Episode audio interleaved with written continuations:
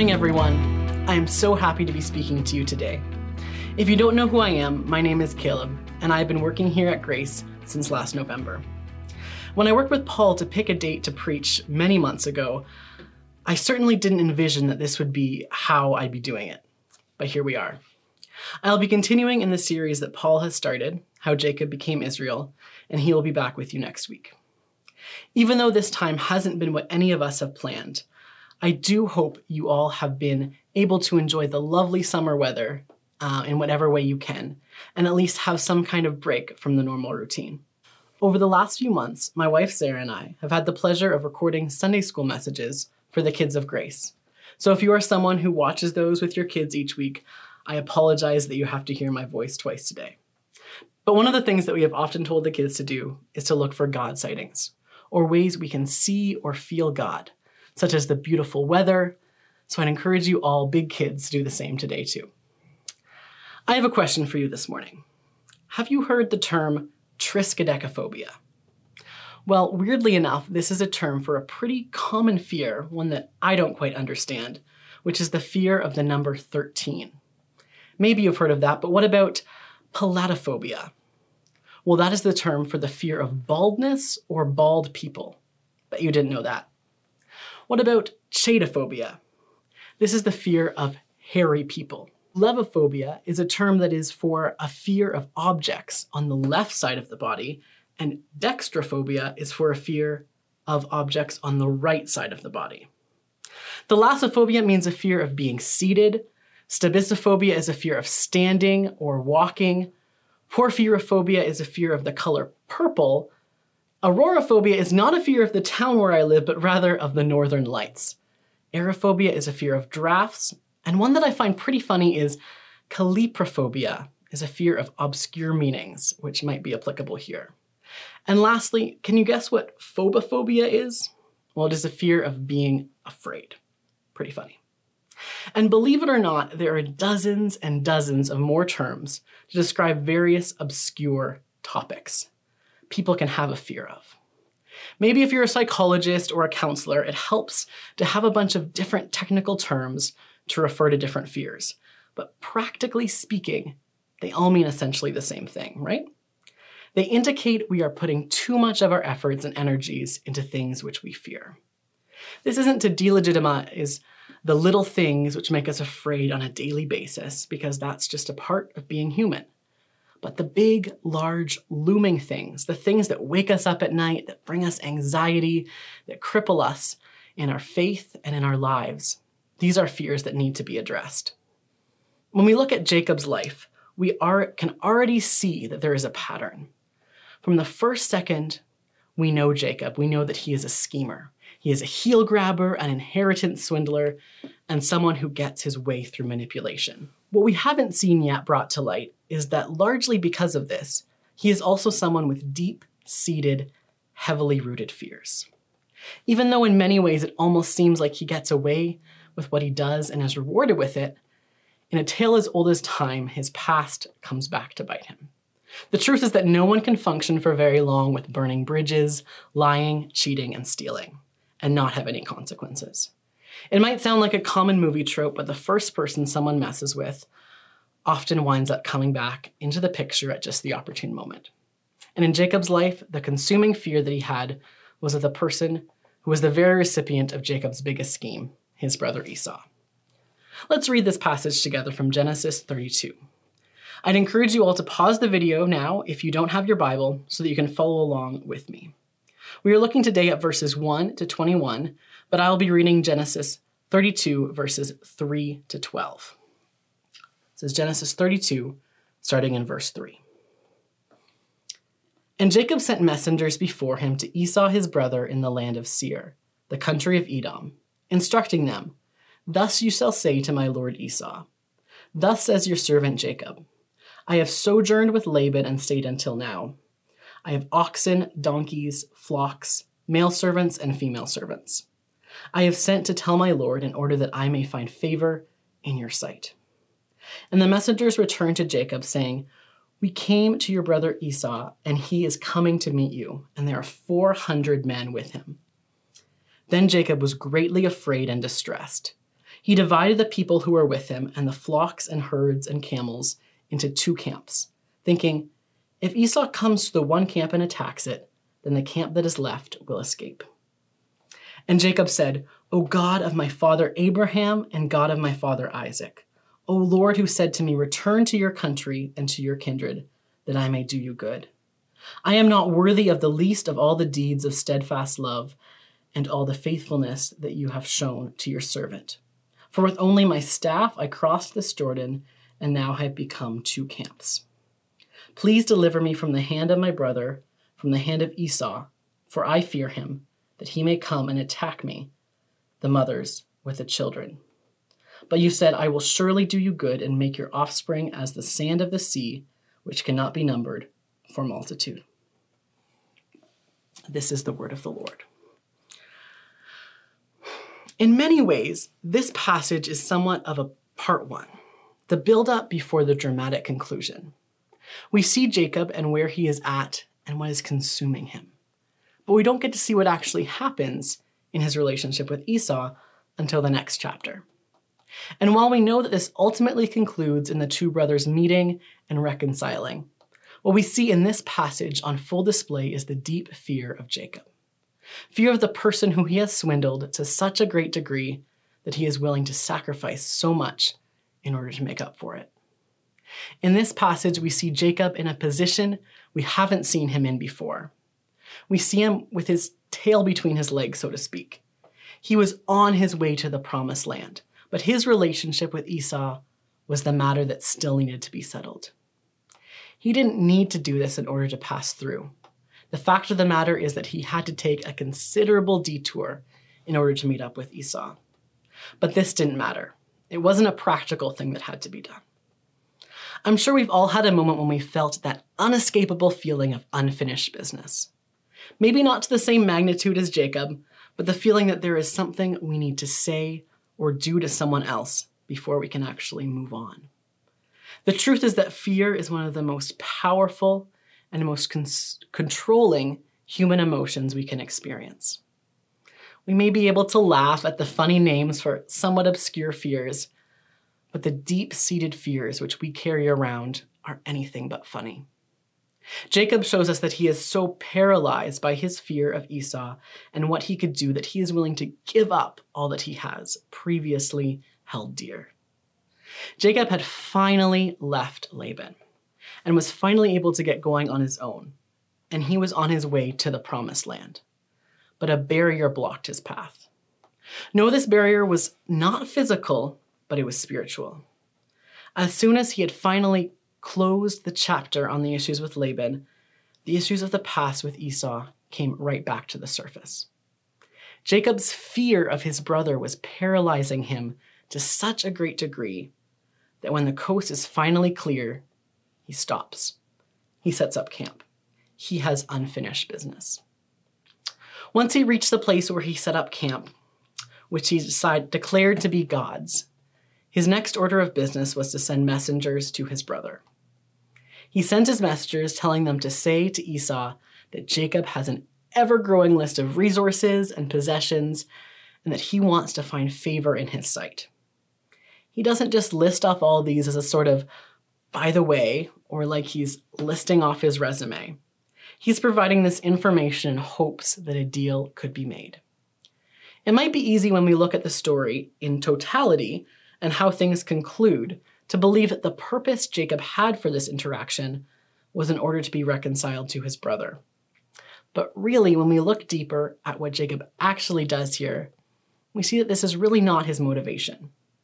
He's deeply afraid of him and realizes that this needs to be addressed, but still wants to resort to something he can do or a favorable bargain he can arrange to make this happen.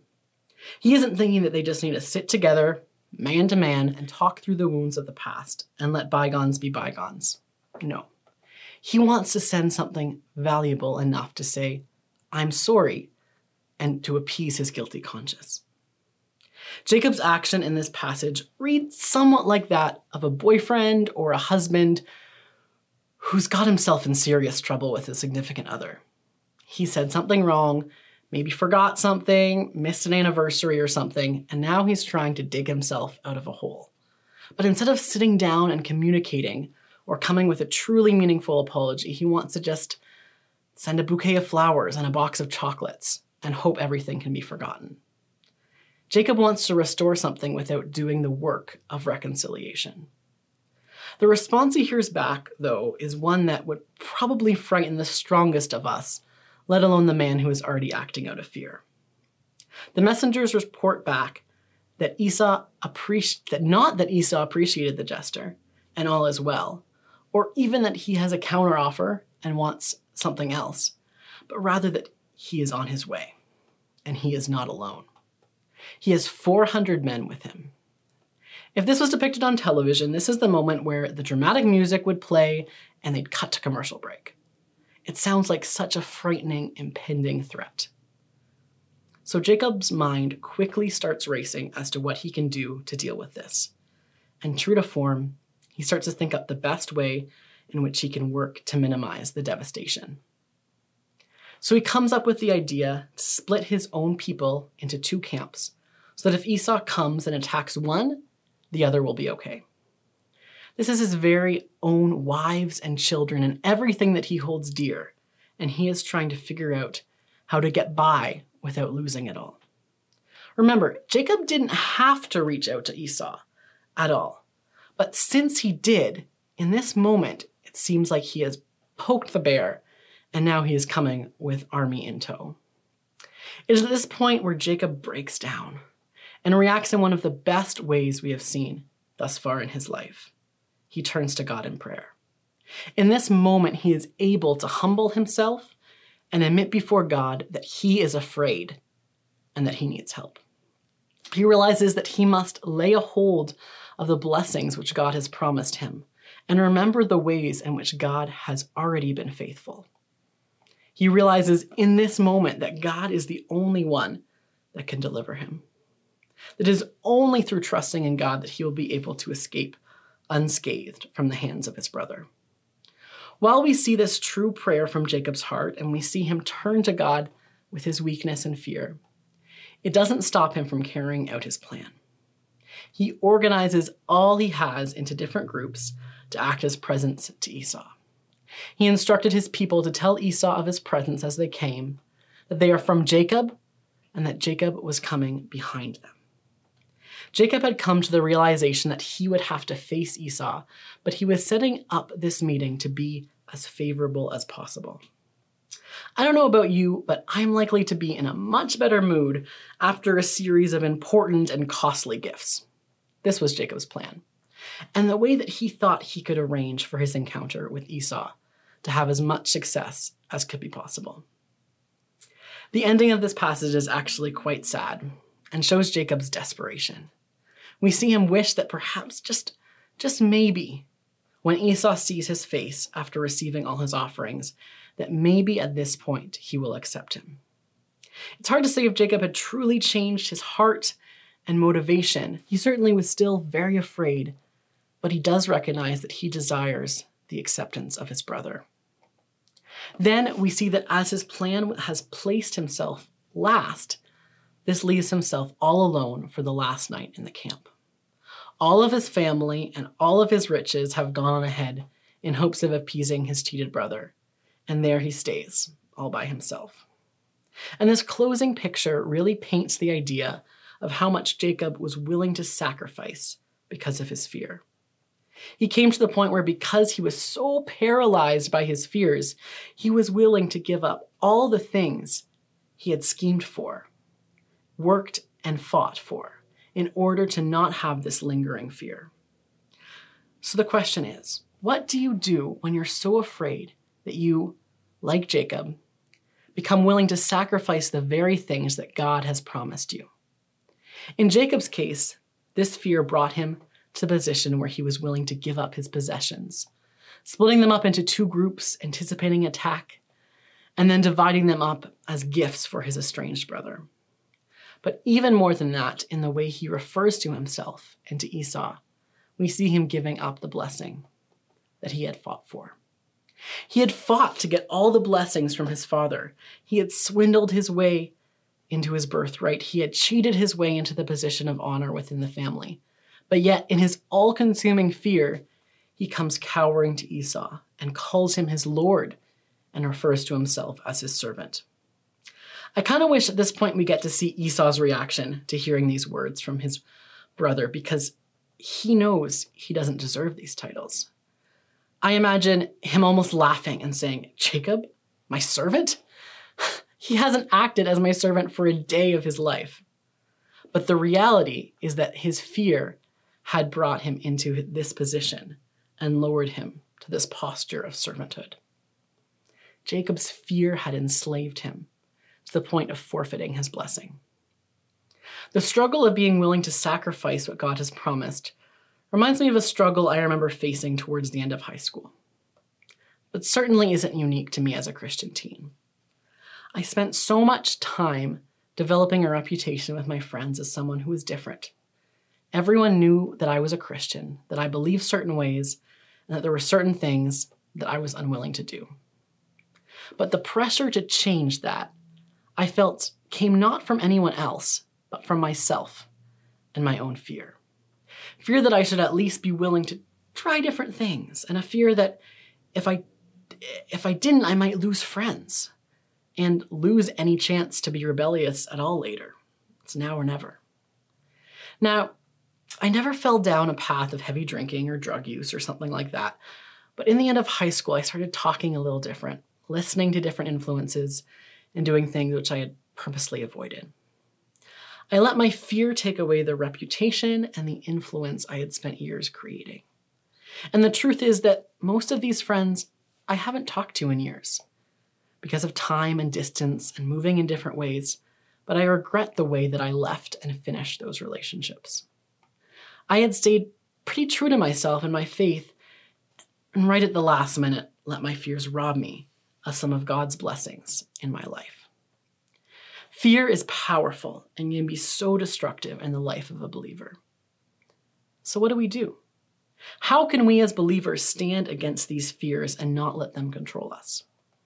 Jacob's prayer in this chapter, in verses 9 through 12, give us some great reminders of what we should do when we are overcome by our fears.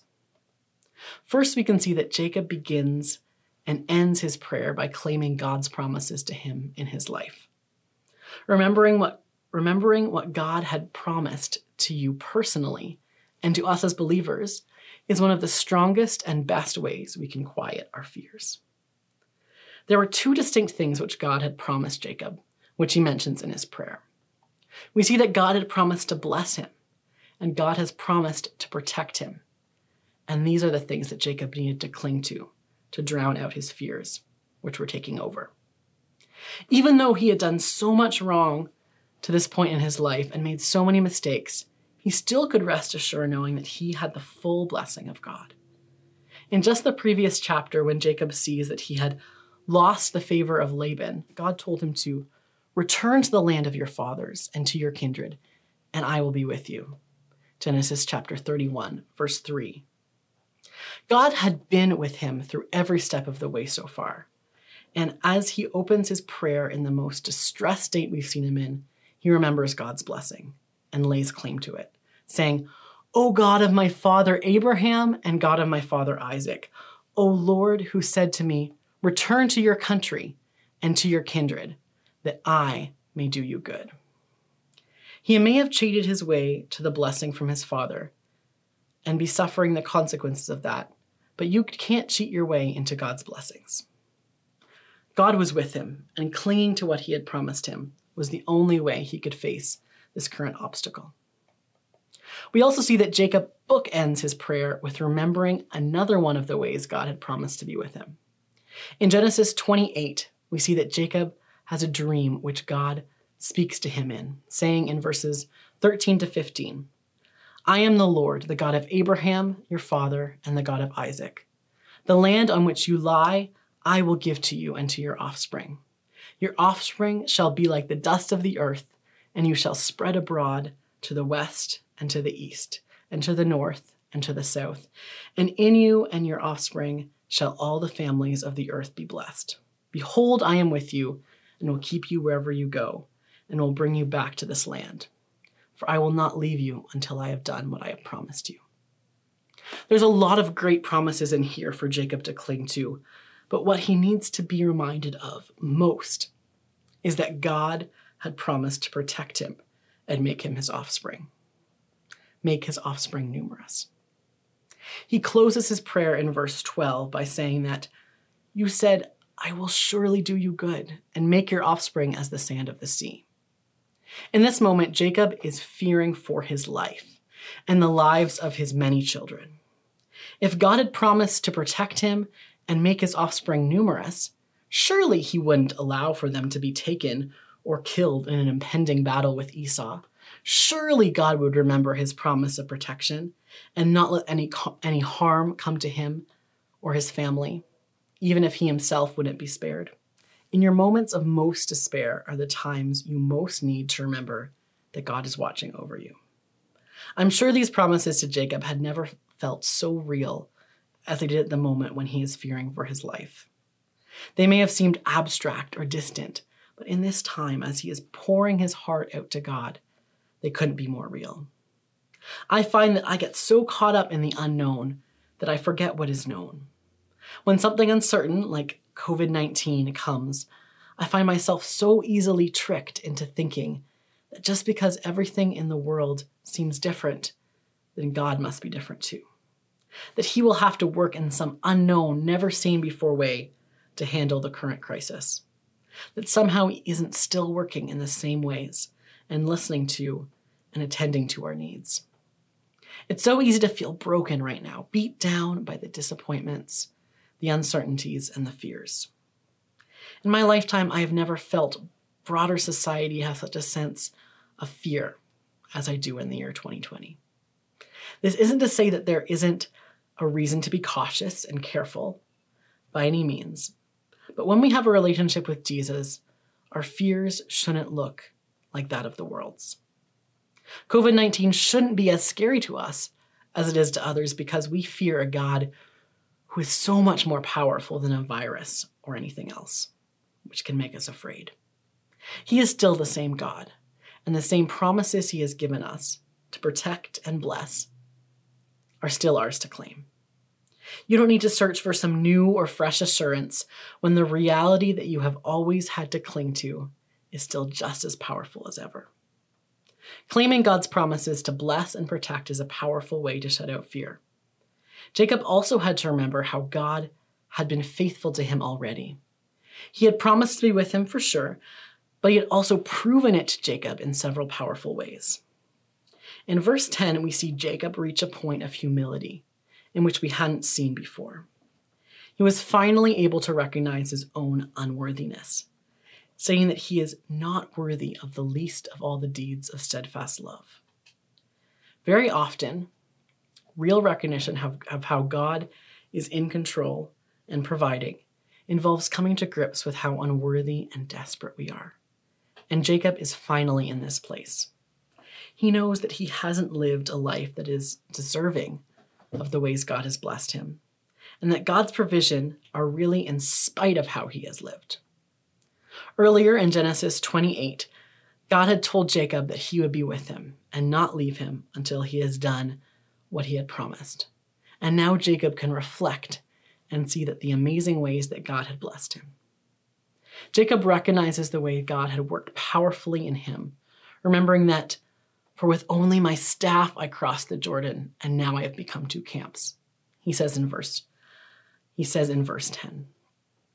Over the last number of years, God has allowed Jacob to be very bountiful, producing many children and gathering a large fleet of livestock and possessions.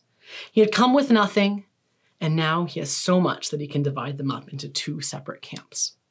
He had to remember God's faithfulness in his life and that how much he had been blessed with, despite his unworthiness. I have found in my own life that often I don't fully recognize how God has been faithful in certain seasons of my life until they are over and I am faced with the next challenge or difficult decision. When that fear of what's next, even if it's not your brother's wrath, when that fear comes in, the surest way to conquer it is by stopping for a moment and looking back.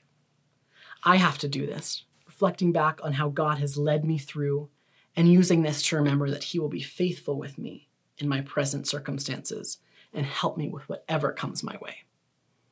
It's so easy to get caught up in the moment that we forget the past. And as the saying goes, this is when we are doomed to repeat it. The best way to break the cycle of crises, fears, and panic in our lives is to remember God's provision and his steadfast faithfulness. The last part of Jacob's prayer, which can instruct us on what to do when we are so overcome by our fears that we sacrifice what God has promised, we see in verse 11. We have already looked at how Jacob remembered God's promises of blessing and protection, and he recognized his unworthiness and remembered God's provision. And now we see that he seeks God's help. Undoubtedly, the single most important thing any of us can do when we are overcome by fear is to turn to God and let our fears be replaced by a fear, a holy reverence, respect, and love in the God of the universe. The crux of this passage is Jacob's fear of Esau, and we see all th- that we see all throughout. And we finally see him admit this in his own words in the second part of verse 11.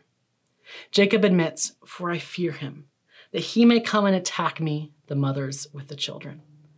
He is able to come to grips with the reality that this is what is consuming him the fear that his brother, who he has wronged, is coming to attack him and all of his family. That the person whose blessing he ruined is now coming to ruin his blessing. Admitting your fears to God may seem pointless, given that he already knows them, but he still wants us to share those. He still wants us to say those. There is so much meaning in honestly coming to grips with your own weakness and desperation. He wasn't asking for God's deliverance just as a top up, as a little extra boost of power and security to make himself sleep better. He needed God's deliverance desperately because he was drowning in fear. His own fear of man is what caused him to come to grips with the fact that God's deliverance is the only thing that could save him. Nothing of his own power would succeed. Just like Jacob, you must place your fear in God alone rather than people to be able to lay a hold of the promises he has for you. There are many things which we see are true of fearing God, which aren't true of any other human fear. In Psalm 111, verse 10, it says that the fear of the Lord is the beginning of wisdom. All those who practice it have a good understanding. The psalmist here, who many believe to be David, shows us that fearing God leads to wisdom and understanding. If we assume that David is the author, this speaks super powerfully contrasted against David's life, a life not incredibly different than Jacob's. Both men were blessed by God and used by him, but made a lot of terrible blunders along the way.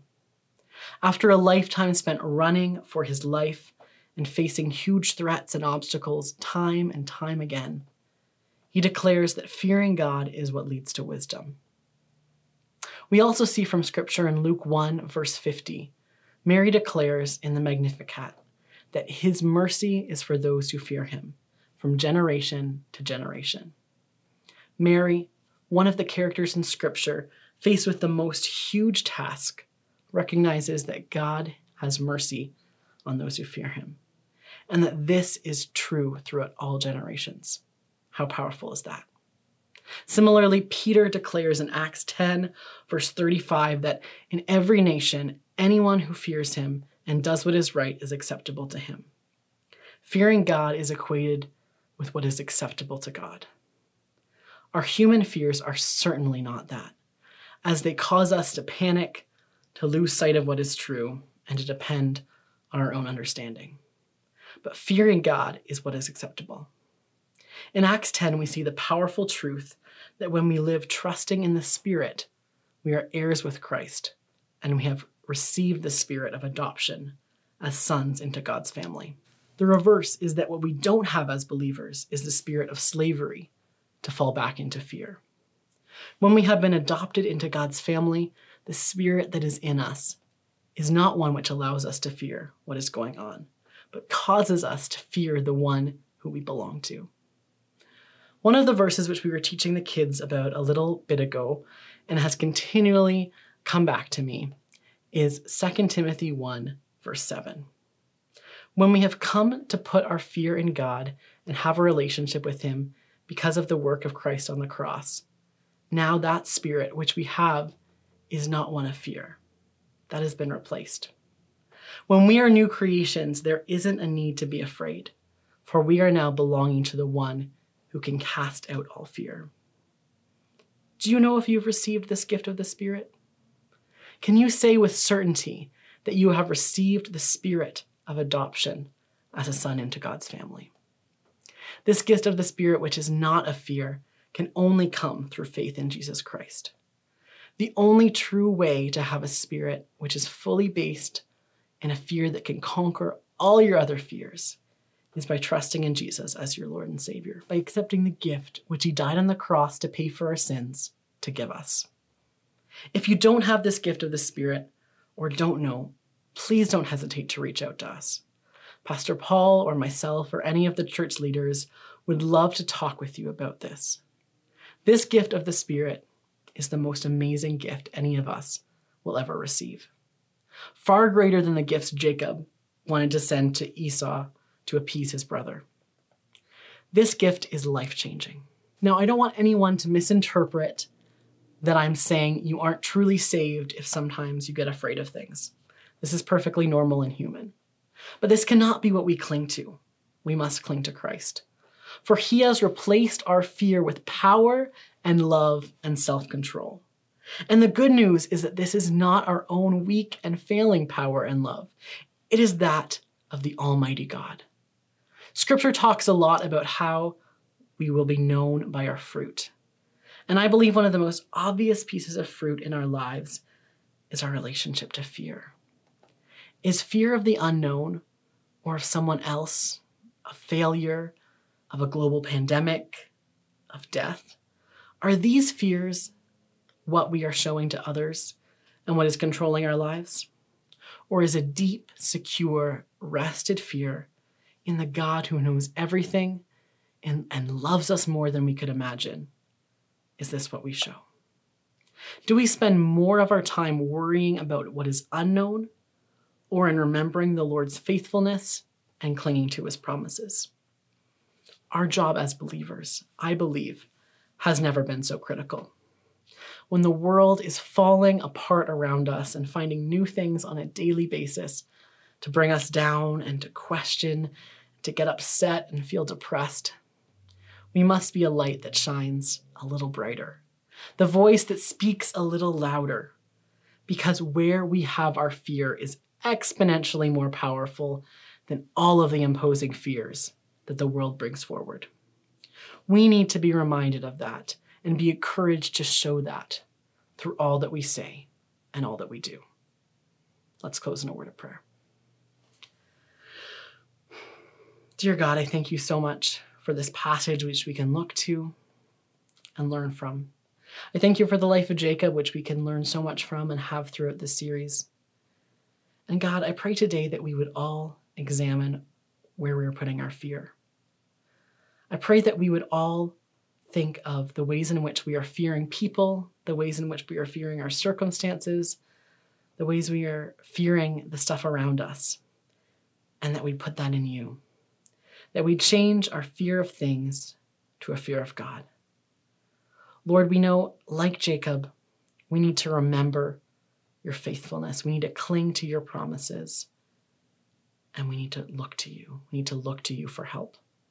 I pray that each of us would do that in the way that we need to, be reminded of these truths, and help us all to apply them to our lives.